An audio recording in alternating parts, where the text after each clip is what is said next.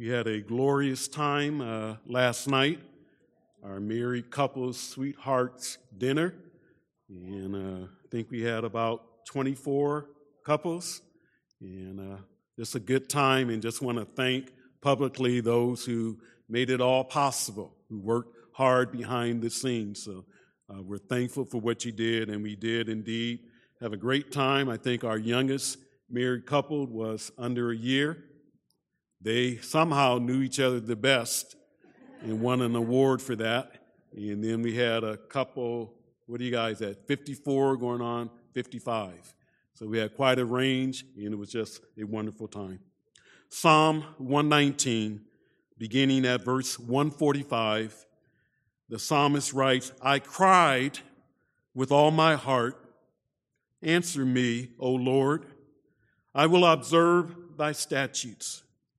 I cried to thee, Save me, and I shall keep thy testimonies.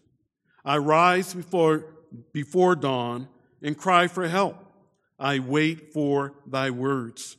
My eyes anticipate the night watches that I may meditate on thy word. Hear my voice according to thy loving kindness. Revive me, O Lord according to thine ordinances.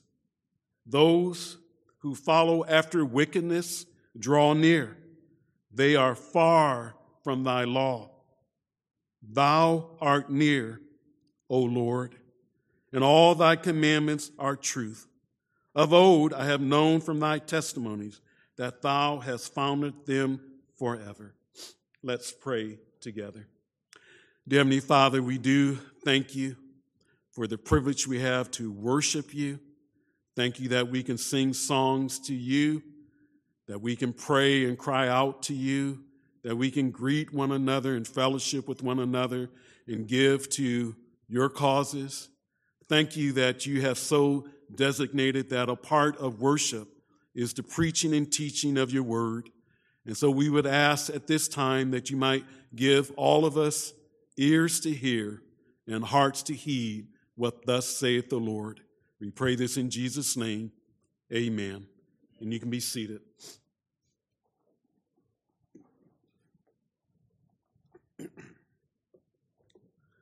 Today, I want to consider uh, Psalm 119, verses 145 through 152, from the subject crying prayer in crisis circumstances.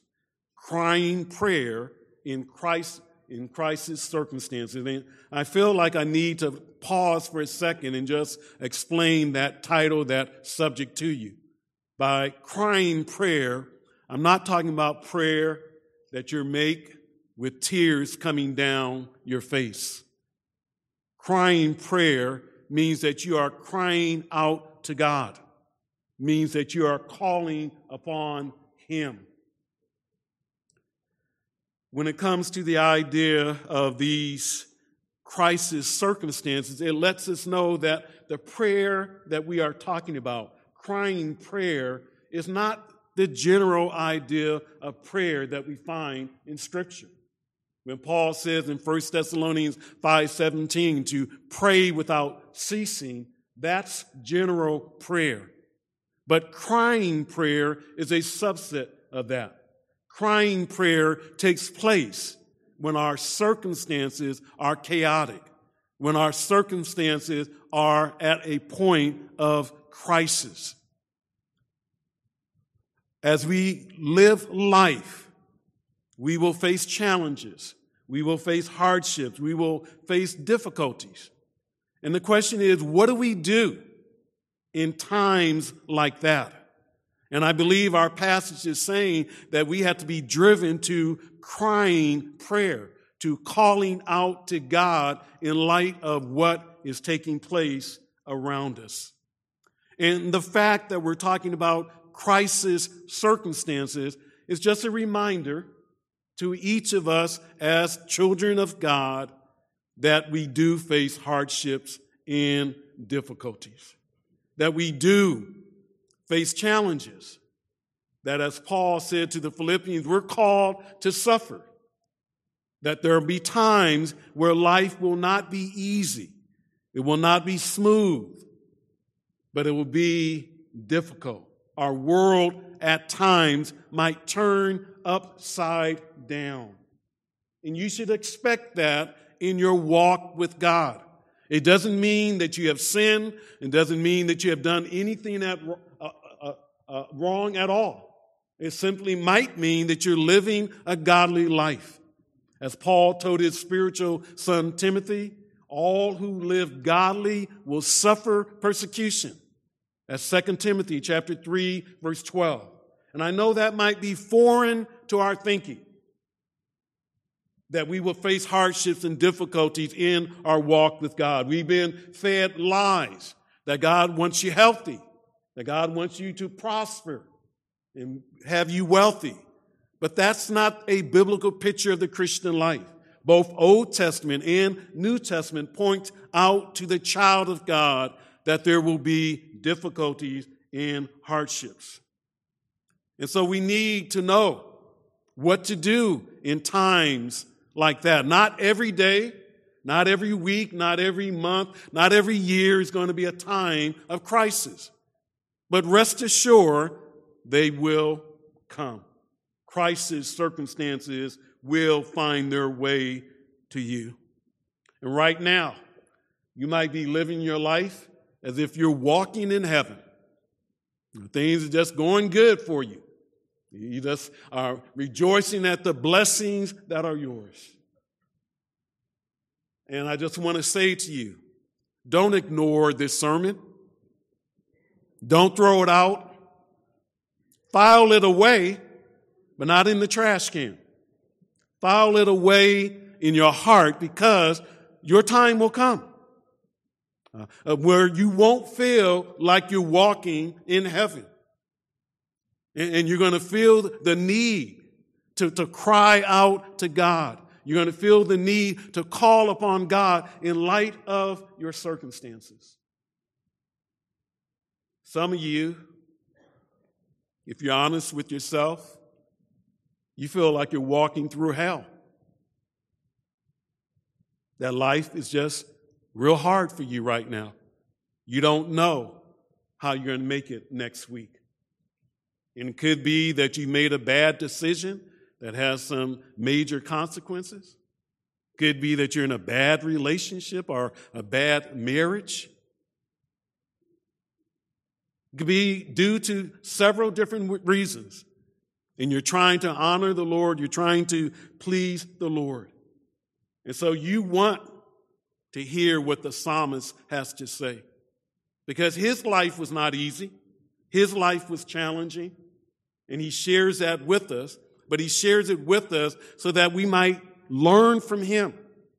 That when we face these unsettling times, when our world is upside down, when the tears are streaming because of what we are experiencing, that we might come to our God and cry out to Him and pray to Him and ask Him to help us. So, so this is a marvelous portion of Scripture, these eight verses. It, it, it's real.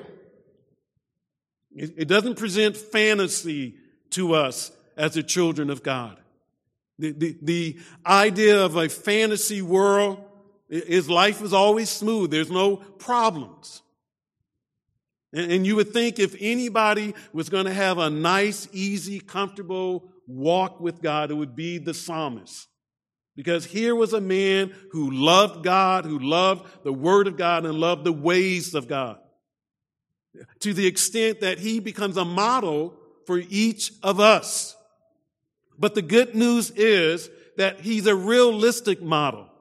Uh, he doesn't present this idealistic version of walking with God. He lets us know that you can be totally surrendered. You can sing that song and it can come from the depths of your soul that you've given yourself away to God, uh, away to God, uh, and still life is hard.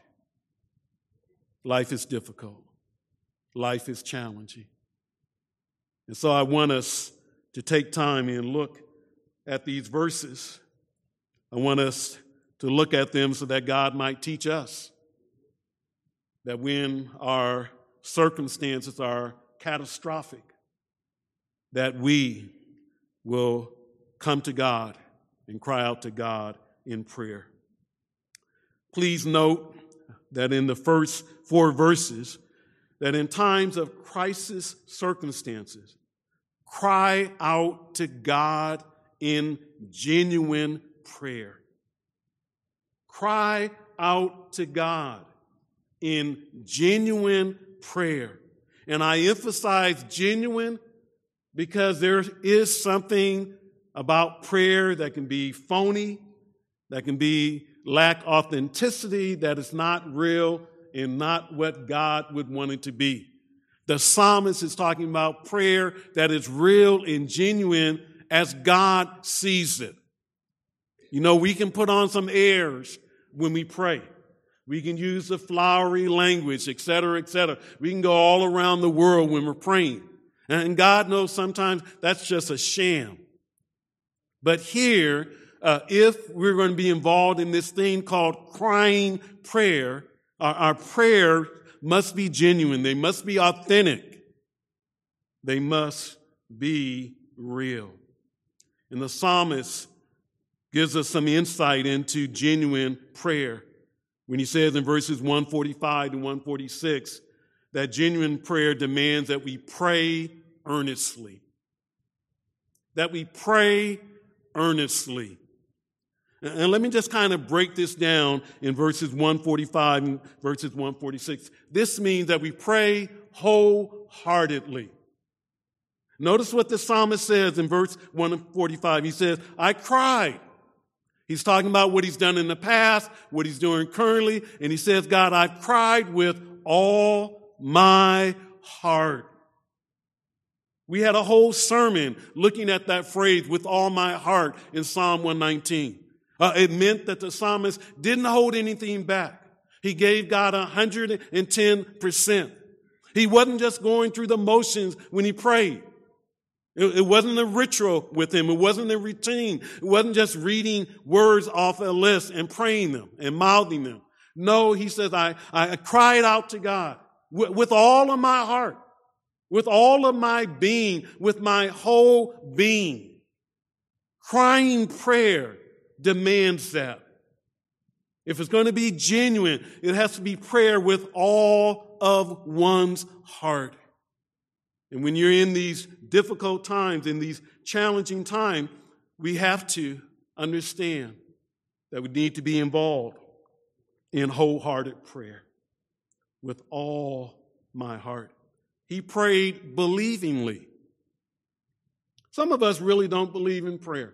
And that's why we don't pray that much. We've heard sermons on prayer. We've been challenged to pray. But if you ask ourselves, why don't I pray? Sometimes, if we're honest, we might say, I don't believe that God answers my prayer. In the psalmist, when he cries out to God and says, Oh Lord, answer me, believes that God hears our prayers and believes that God answers them. He wouldn't be saying, God, answer me. Uh, and he, he, he's really forceful when he says that. It's almost as if he's commanding God, but he knows that he can't do that, but he wants God to act. He believes that God hears and that God has the ability to answer his prayers. Do you believe in prayer? Do you believe that prayer really works? Do you believe that God hears and answers prayer. And we ought to be able to look at our lives and, and share with others. This is why I believe that God answers prayer. Here's my prayer notebook. Look at these different answers to prayer. God didn't always answer it the way that I wanted him to answer, but he answered. And, thank God sometimes what I asked for, he didn't give me. Some of you ought to be glad that God didn't give you that knucklehead for a husband or for a wife. There are times that God knows, He always knows best. but we think we know best. But God answers in His way, in His timing. And when we cry out to God, crying prayer, the psalmist believes that God hears his prayer and that God answers and he pleads with God. God, answer me. Answer me. And he prays while pledging allegiance to God. This is not a pledge allegiance to the flag. He's pledging allegiance to God. You say, where does that come from? Look at the last part of verse 145. When he asks God to answer him, he goes on to say, I will observe thy statutes. He's not bargaining with God. He's not saying, God, you answer me and I'll obey you. No, he's letting God know that regardless of the answer, regardless of how things play out, he has resolved to do something. And what has he resolved to do? He has resolved to obey God's statutes. Observe means more than just look at. He's committed to obeying the statutes of God. And when we cry out to God in prayer, we, need to check our hearts and make sure that as we're praying, we're praying from a heart that pledges allegiance to Him that pledges obedience to Him. You know, there are people who want God to answer their prayer, but they don't want to live for God. And the psalmist is saying, that's not how it works. The child of God who cries out to God at the same time is pledging obedience to God. He says, God, I will. I resolve. This is my New Year's resolution, resolution I will obey your word. And then when you go to verse 146, he prays specifically. He's pointed in his prayers. In, in verse 145 is general answer me. But he didn't tell us what he's praying for. but when he comes to verse 146, he lets us know what he's praying for. He's not saying, God bless me. What does that look like? Now, sometimes we pray so general, we can't tell if God did answer our prayers. But this man would be able to tell if God answered his prayer or not. This man cries out to God and says, What? Save me. Deliver me. He's in a situation, a crisis circumstance and he wants deliverance. And he pleads to his God and says, God, this is what I'm asking for. I'm asking that you will save me and deliver me. He's not talking about salvation. He's talking about physical deliverance. He's talking about being released from the hardships and difficulties that his enemies have placed upon him. God, save me. And then he says once again, God, I'm committed to doing your will. I pledge my allegiance to you. Same thing he said at the end of verse 145, he says in verse 146, and he says, And I shall keep thy testimonies. As I said earlier, it's hypocritical to ask God to work on our behalf and we're not willing to live for him. The psalmist says, God, I will, I shall, I resolve to keep your word. So when we pray earnestly, we pray in a way that is genuine prayer. But notice in verses 147 to 148, to pray genuinely, genuine prayer means that you pray faithfully. And again, this is a special type of prayer. Uh, don't go crazy and try to apply this to every aspect of prayer in your life. This is crying prayer. This is prayer when you're in the situation in, of turmoil. Your world is upside down. People are against you, etc. And the psalmist prays faithfully. And what we mean by that, he prayed consistently. He, he, he, he, made a commitment to meet God before sunrise, to cry for help. That's what he says in verse 147. He says, I rise before dawn. That is before the sun comes up. God, I get out of my bed and I have a time of meeting with you and I meet you for what reason? I want you to help me.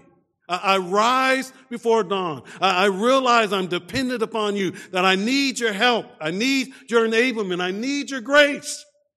And, this is such a serious matter to me, God, that I don't just have my normal sleep. This is unusual prayer. This is prayer that is driven by one's circumstances so that a person says, this is urgent. This is important. I got to get up. Can't just sleep in light of my circumstances. So he determines to meet God before the sun rises to cry for help. He says, I rise before dawn. In crying prayer, that's what's going to be the thing that one of the things that will mark your prayer. You'll rise before dawn. And do what? Twiddle my thumbs? No. And cry for help.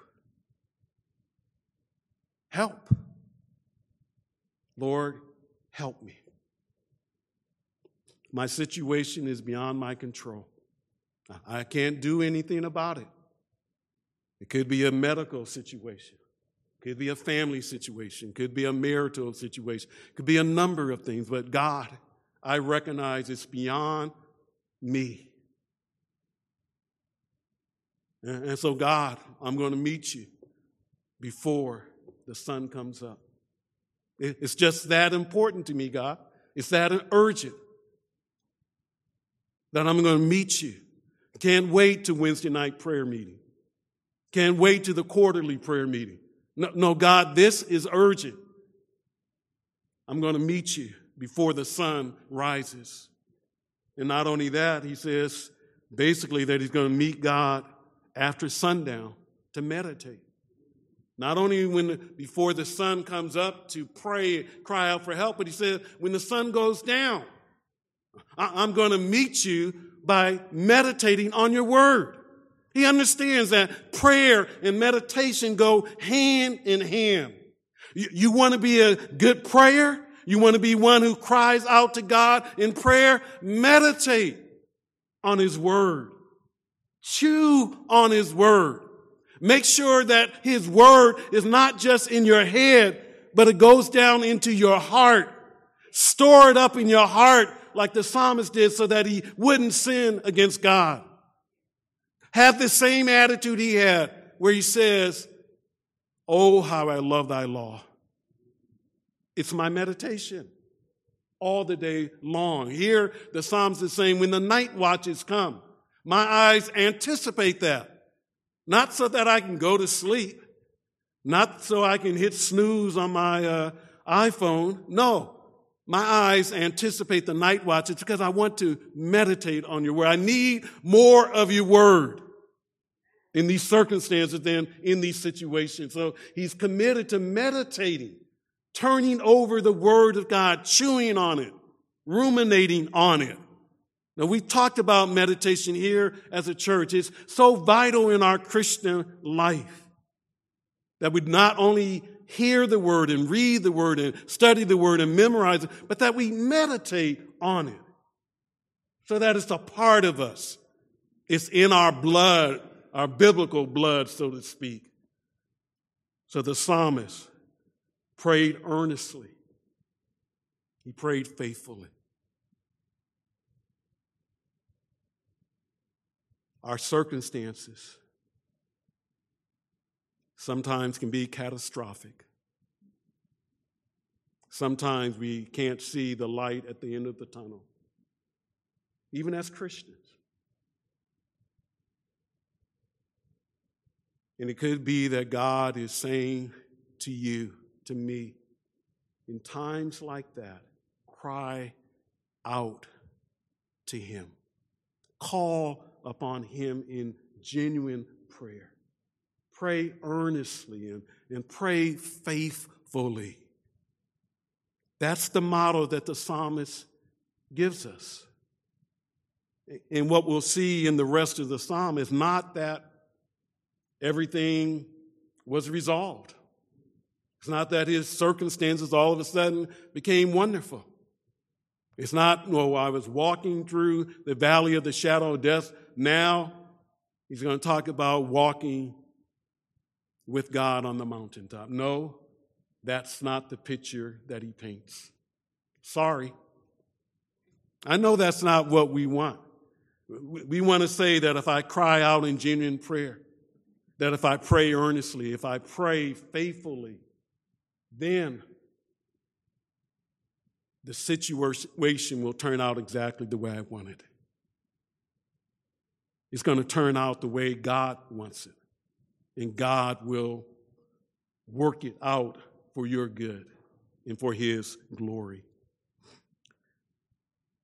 In times of crisis circumstances, cry out to God in knowledge of Him. In knowledge of Him. Our prayer life needs to be informed by what we know of God. And if you know little about God, you won't be able to cry out to Him in prayer like the psalmist did. The psalmist knew something about his God. He had walked with his God. He had learned from God's word certain things about his God. And as he prayed, he prayed from a knowledge of God.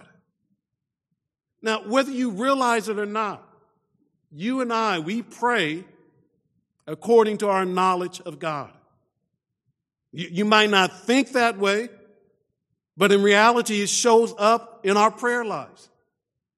And so some of us think that God is our sugar daddy. Our sugar daddy. He's just here in, in my life to give me what I want, to take care of me. Some of us pray to God as if He's our bellhop, that He's supposed to jump at each request that we make and give me what I want. The world views God that way. Something tragic happens in the world, like that football player who, who got seriously hurt in the football game, and, and the world, quote, turned to prayer. But all they were interested in was one thing.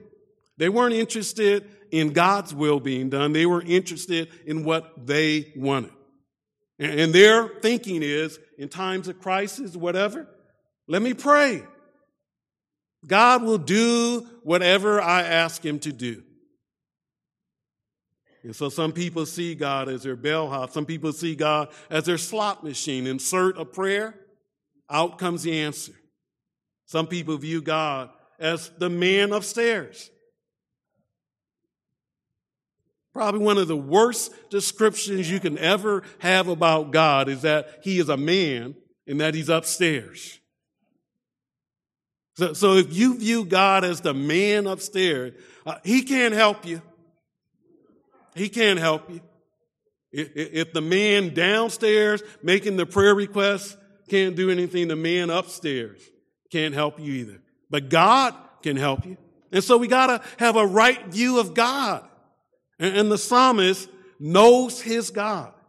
And so when he prays, when he cries out to God, he cries out to God in light of what he knows about God. And may I just suggest to you that when you pray, make sure you know God's character.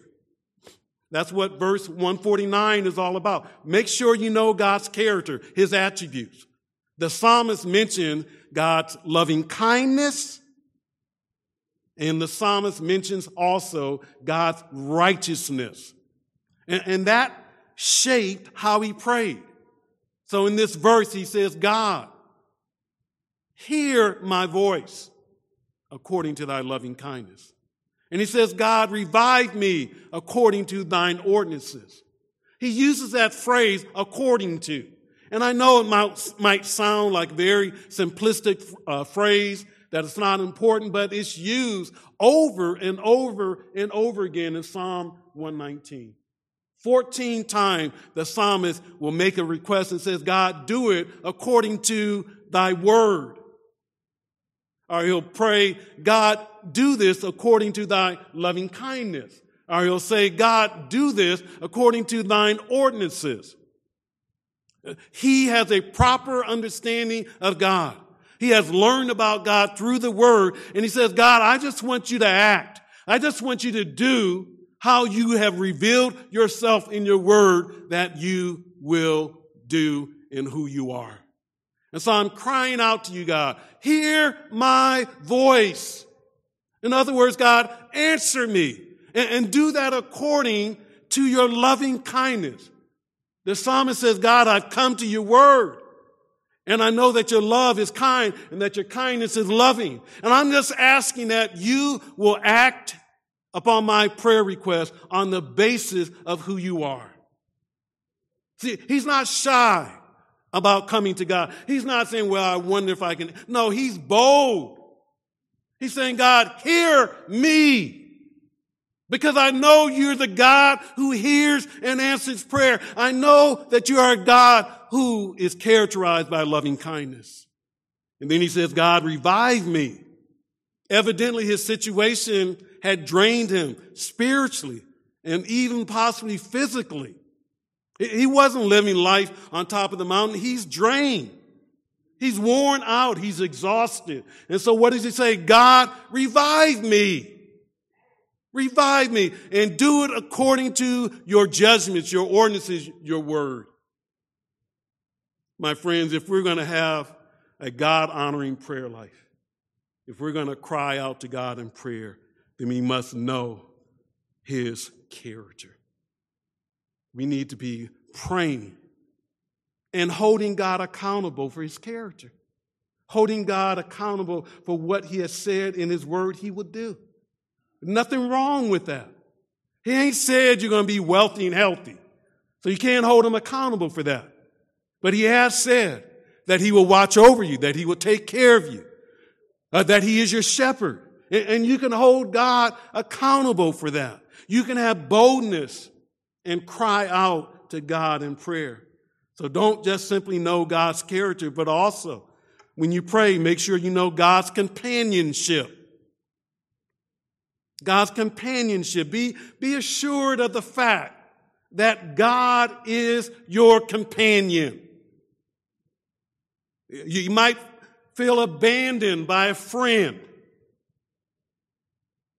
The friend wasn't what he or she should be. But, but God will never abandon you. God is your companion. When all else fails, God is your companion and he's your most important companion. He's more important than the companionship of your wife or your husband or any other kind of earthly relationship. The psalmist knew, knew that. And so when he talks about God's companionship, he speaks of it in the context of pointing out what's going on in his life. Now, I know you might think the psalmist doesn't really have it that bad. My circumstances are worse than his.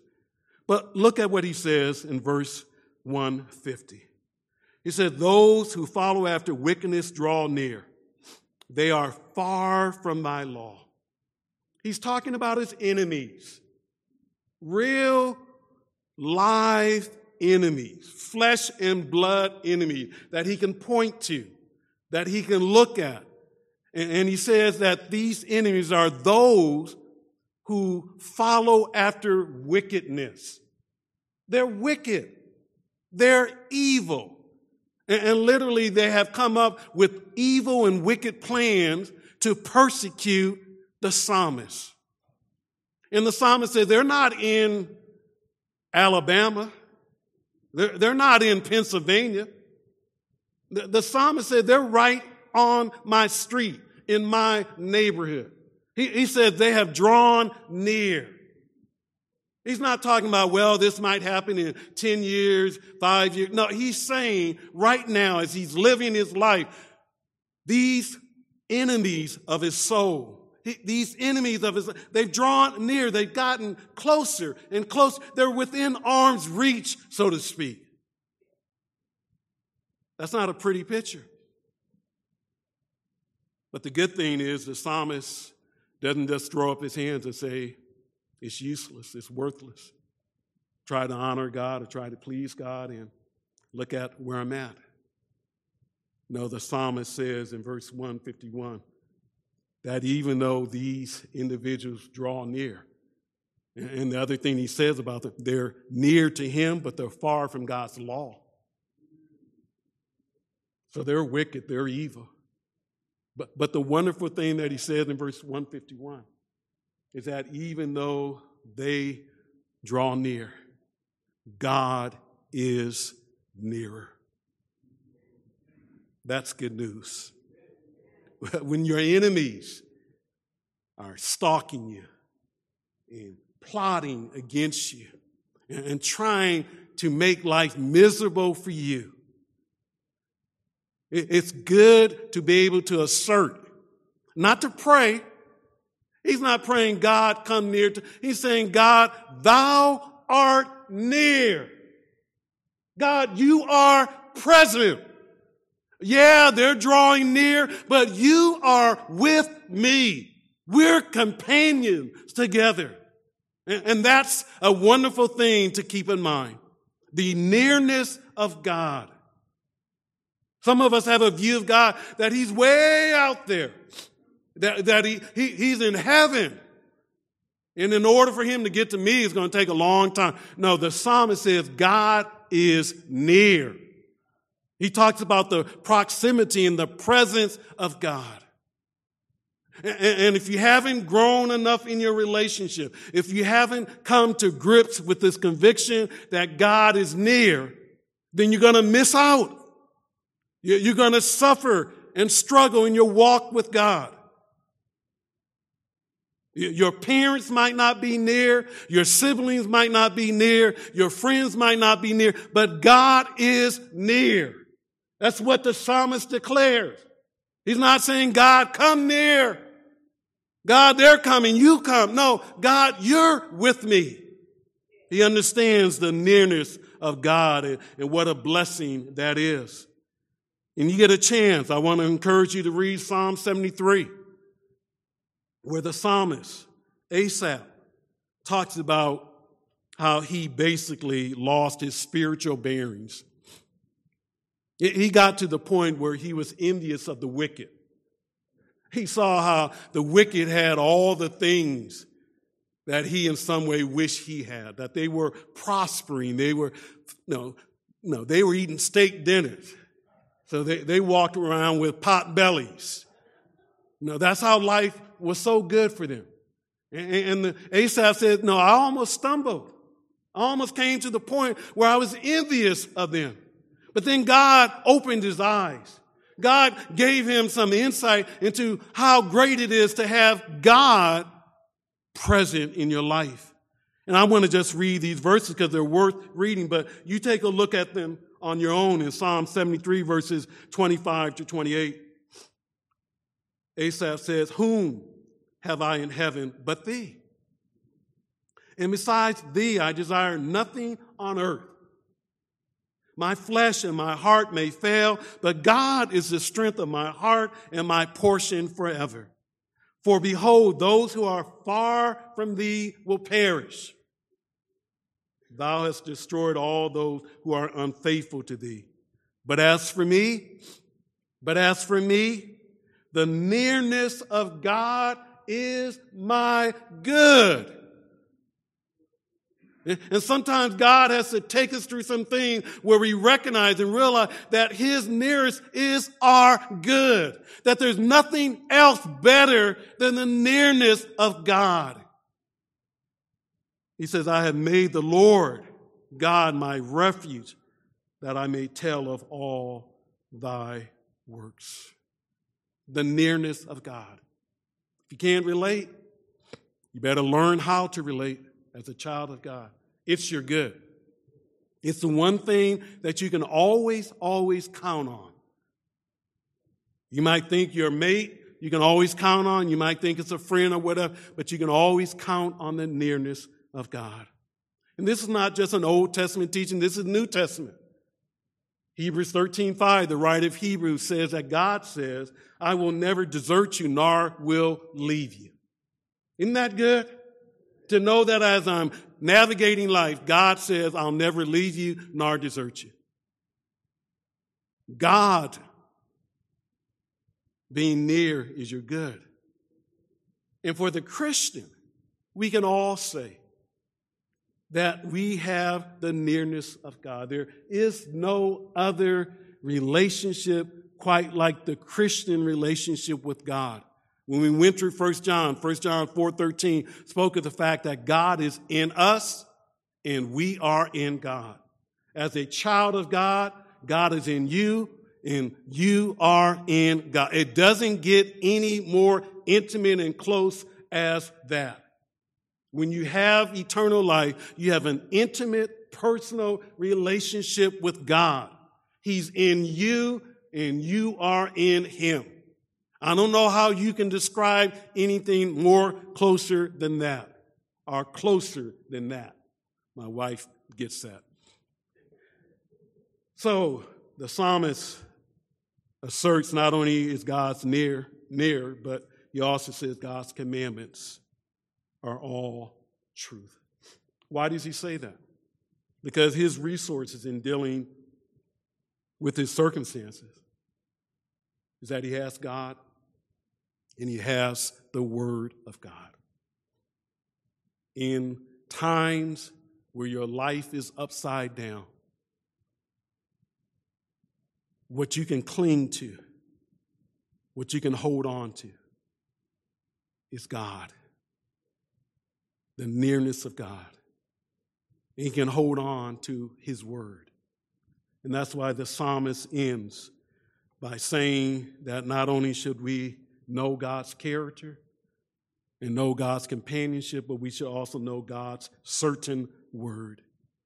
God's certain word.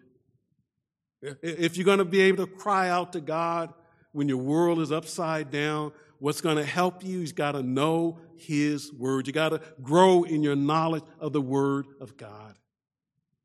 You got to come to the conviction that God's word is true. All of His commandments are true. But you also have to come to the conviction that God's word is certain. It's not flaky. It's not unstable. It's not unreliable. This book is certain. And that's what the psalmist said in verse 89. He says, Forever, O Lord, thy word is settled. It's established in heaven. This is a sure word. This is a certain word. You can bank your life on the word of God. And the psalmist is not trusting in anyone except God and his word. And he has come to the point in his life where he can say dogmatically that the word of God is certain. He starts verse 152 off by saying, Of old, he ends it with forever. Of old, he came to a settled conviction about the Word of God. He came to believe that God's Word, through his testimony, settled, founded forever. I know people might think we're crazy gathering together to worship and preaching from a book that is ancient a book that hasn't been updated or changed by God, a book that's reliable, it's living, it's active, it's cutting, all of that. But the Bible is our resource in times of trouble, in times where we're finding it difficult to make it. The Bible and its promises and its assurances, we have to come to it and read it and learn about our God. And that's what the psalmist did. He says, of old, there was a point in my time, in my life, the psalmist says, where I read God's word and I came to the belief, I came to the conviction that God's word is settled, founded forever. That God's word doesn't change. It was good in his day. It was good in the days of Abraham. It's good today. It will be good forever and ever and ever. God's word is settled and we can count on it. And so, my friends, when catastrophic times come, I love to be able to say, as your pastor, they won't come. I'd be lying to your face. Catastrophic times are going to come. And some of you are in the catastrophic times right now. You're wondering, you're questioning, you're hurting, you're experiencing pain. And I just want to encourage you to do what the psalmist did. In light of his catastrophic circumstances, turn to God in His Word. I know that's simplistic. I know that we live in a, a world now that people don't believe that. Hogwash. I'm going to stand on the Word. And if there's a problem with the Word, there isn't. The problem's with me. If I don't believe that the Word is sufficient, is enough, that's my problem, not the Word's problem. God is enough. And so the psalmist cries out to God in genuine prayer. He makes sure that his prayer is earnest and that his prayer is faithful. The psalmist cries out to God in knowledge of God. He knows his God.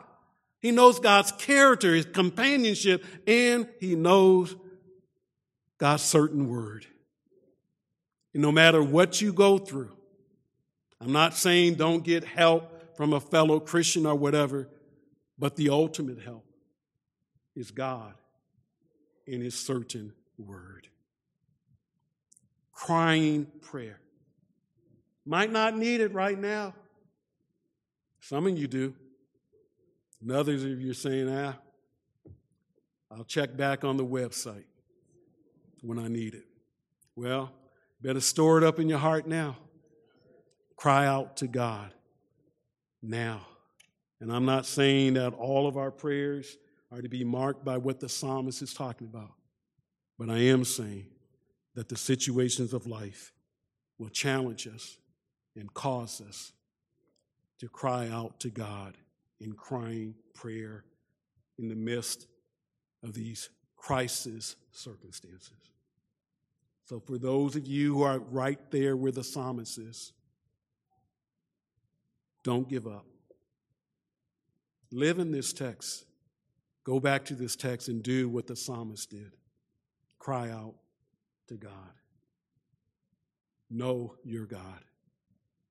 To those who might be walking in heaven, so to speak, I trust that when you're walking through hell, that you'll realize that you can come to this text and learn how to cry out to God. Let's pray together. Dear Heavenly Father, we give you thanks that you are God. And Lord, would you teach us? Would you give us understanding? Will you bring us to the realization uh, in each of our lives that your nearness is our good? That there's nothing better, no other thing, no other person that is better than your nearness. Oh God, help us to treasure that when it seems like our world is being turned upside down, and when it seems like we can't see straight and don't know how we can take the next step. Help us to cry out to you, to the God who is near, and help us to experience you in your word in the midst of our catastrophic times. We pray this in Jesus' name. Amen. This time, we want to close our worship service and just want to remind